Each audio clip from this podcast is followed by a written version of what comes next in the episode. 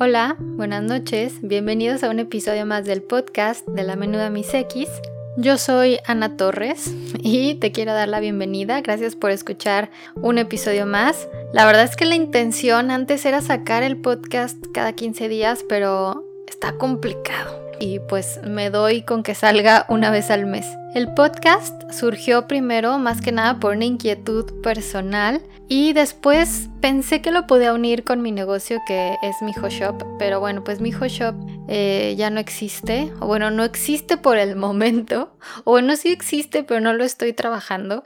Y era el patrocinador de este podcast, pero pues ya no lo es, así que es un podcast sin patrocinador. A lo mejor es la primera vez que escuchas este podcast y te quiero contar un poquito de qué va. En este podcast lo que hacemos es que, y, lo digo en plural, lo que hago es correcto porque solo soy yo, lo que hago es que te leo textos chiquitos que nos hagan sentir. Hoy te voy a leer un texto del libro El verano en el que mi madre tuvo los ojos verdes de Tatiana Tibuleac. Y en realidad este podcast no es una reseña del libro, o sea, mi intención es que si el libro me hizo sentir algo a mí, eh, que probablemente también te pueda sentir algo a ti y que no tiene que ser lo mismo, que cada quien puede sentir cosas diferentes. Y eh, precisamente yo no doy reseñas de mucho menos porque pues creo que mi opinión es lo menos importante y lo que a mí me interesa es que tú te acerques al contenido, al libro, al autor, toda su obra, y pues que sí, que leas un poquito más. Sí creo que, o sea, ya como que analizando mis gustos,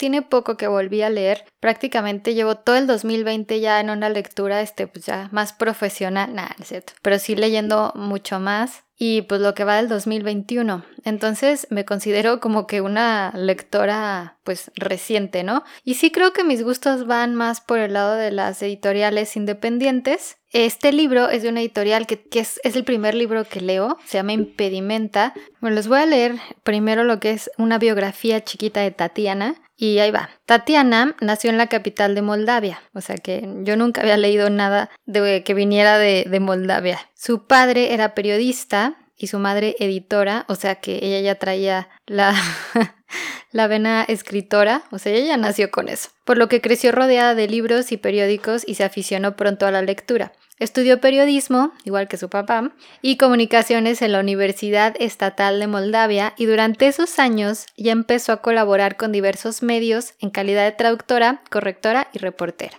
Hay una conferencia que dura más o menos como 30 minutos que da Tatiana y la pueden encontrar en YouTube. Voy a dejar el link en los detalles del episodio. La conferencia se llama La aguja y el hilo. Y ahí ella cuenta como la historia de su familia y, y lo importante que es para algunas personas contar historias. Su primera novela, El verano en que mi madre tuvo los ojos verdes, se publicó en 2017. Algunos medios describen su libro de la siguiente manera. Una cruda e íntima reflexión sobre las relaciones maternofiliales que apelan a la fuerza del amor y el perdón. Antes de leer el texto, te voy a contar un poquito del libro porque como que el libro es de esos libros que amas o odias, como que no hay un punto intermedio. A mí el libro me gustó mucho, me lo leí rápido, lo leí en Bookmate obviamente. Y sí es un libro fuerte porque dice cosas que te quedas, uy, güey, que te hacen sentir bastante incómoda, pero creo que he leído libros más difíciles. Y sí, sí es un libro que pues, sí está triste y que sí, este, te digo, o sea, te hace como que se te frunza la pancita. Pero más allá de eso, para mí es un libro como, pues sí, de amor. La historia está contada en primera persona y la cuenta eh, un hijo. Y la historia empieza hablando sobre su mamá, ¿no? Y cuánto le caga a su mamá. Y al principio sí te cae bastante gordo el güey porque sí se pasa, ¿no? Dice unas cosas que dices, ay, ¿cómo puedes decir eso de tu mamá, no? Pero bueno, ya conforme vas leyendo el libro, pues te das cuenta de que el güey sí a lo mejor tuvo alguna razón para pensar así de su mamá. Y al final mm, termina siendo un libro muy bonito. La única cosa que no me encantó es que hacen una traducción que al principio a mí no me quedó clara, aunque ahora que para hablar de este libro volví a, leer unas partes y a lo mejor fue que fui yo un poco distraída, pero hablan mucho de que su mamá usaba una cola de sirena. Y como que a mí no me queda claro, no me quedaba claro, pensaba que era como que ropa o no sé por qué yo me hice a la idea de que era ropa, entonces me imaginaba como que una falda corte sirena, no sé si eso exista, pero yo me lo imaginaba así Y resultó que era en realidad una trenza, o sea, cuando se refiere a la cola de sirena se, se refiere a que la mamá se peinaba de trenza. Los capítulos son cortitos, entonces como que por eso te lo lees fácil. Porque dices, bueno, ya me echo esta, este capitulito y luego te das cuenta que el que sigue está chiquito y dices, bueno, pues me echo este también. Y luego el que sigue es nada más una, o sea, el capítulo es dos rengloncitos y pues, pues te lo echas y así te vas y te lo acabas muy rápido. Entonces con esos pedacitos de capítulos que son una o dos líneas, al final es un poema eh, dedicado a la mamá. La verdad es que el libro es, muy bueno porque incluso en algunas partes es chistoso. Entonces como que si te quedas, güey, ¿por qué me estoy riendo de esto? Sí hay una parte en la que el libro me hizo llorar. La verdad, así como que lo estaba leyendo y yo, ah, ¿por qué? Porque, bueno, no sé, ojalá lo lean. Es una parte muy específica en la que ellos dos están hablando y la mamá le hace una pregunta concreta y el niño, que no es niño, ¿verdad? Es su hijo, el hijo responde en una respuesta también muy concreta que, uy, si te dan ganas de llorar. Y bueno, pues en pocas palabras de eso va el libro, ¿no? Un niño es como un adolescente, eh, no sé exactamente qué edad tiene, pero así, un joven que es muy mamón y muy culero con su mamá. y, lo, y lo dice y se lo dice a ella. Y ahora que ya sabes un poquito de qué va el libro y que sabes eh, en dónde lo puedes leer y que sabes qué editorial lo, lo publicó y que sabes de qué va, pues ahora sí ya me toca leerte el pedacito que elegí. La verdad es que fue difícil porque es uno de los libros en los que tengo más citas guardadas. Tengo casi cada página tiene una cita. Traté de que el texto que, que voy a compartir hoy no fuera triste, sino que nos hiciera pensar como a mí me hizo pensar en mi familia. Mi madre hablaba y hablaba. Yo no había imaginado siquiera que conociera tantas palabras. Dejé que se vaciara del todo, que vertiera hasta la última gota, aunque veía que inventaba cosas que no podían ser ciertas porque, cuando sucedieron, yo no era ya un niño y tampoco estaba loco y las recordaba.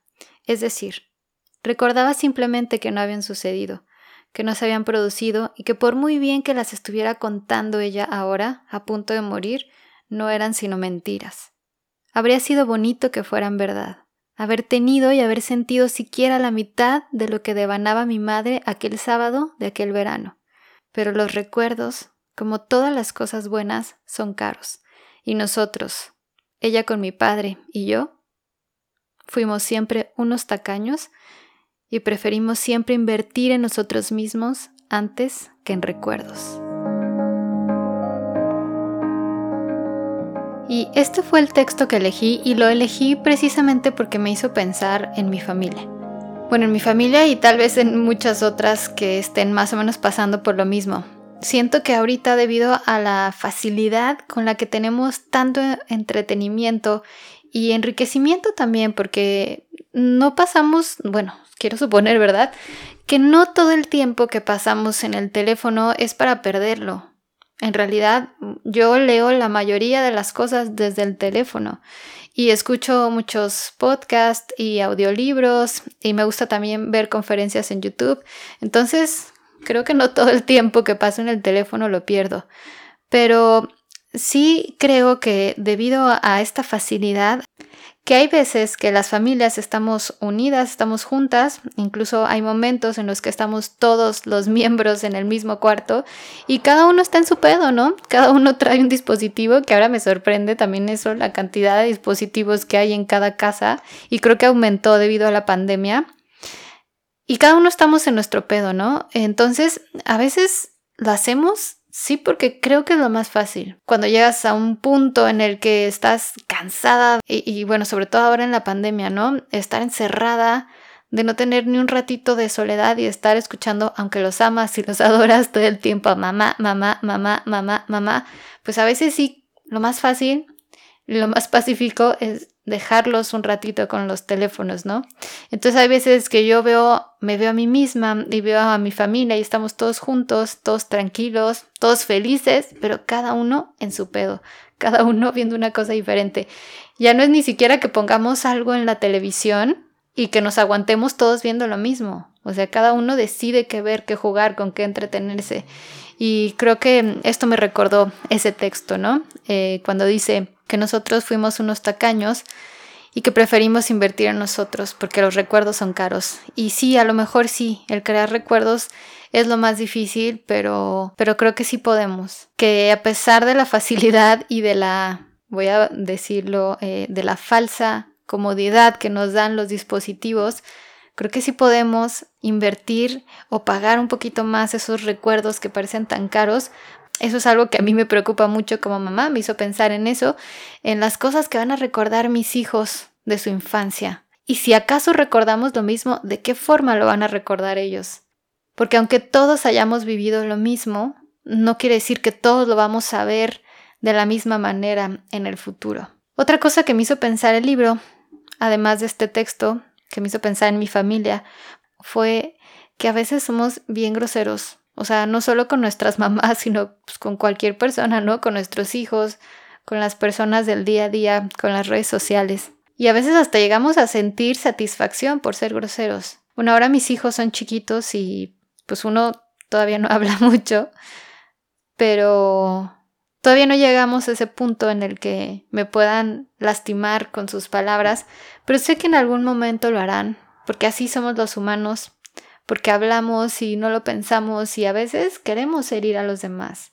A veces decimos las palabras con la intención de herir. Y me preocupa, me preocupa que un día llegue ese momento, pero seguramente sabremos trabajarlo porque yo también en algún momento fui grosera con mi mamá y, también supimos manejarlo. Ella con fuerza, ay,